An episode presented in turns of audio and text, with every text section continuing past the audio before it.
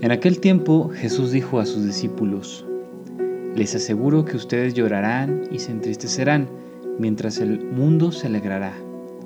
Ustedes estarán tristes, pero su tristeza se transformará en alegría.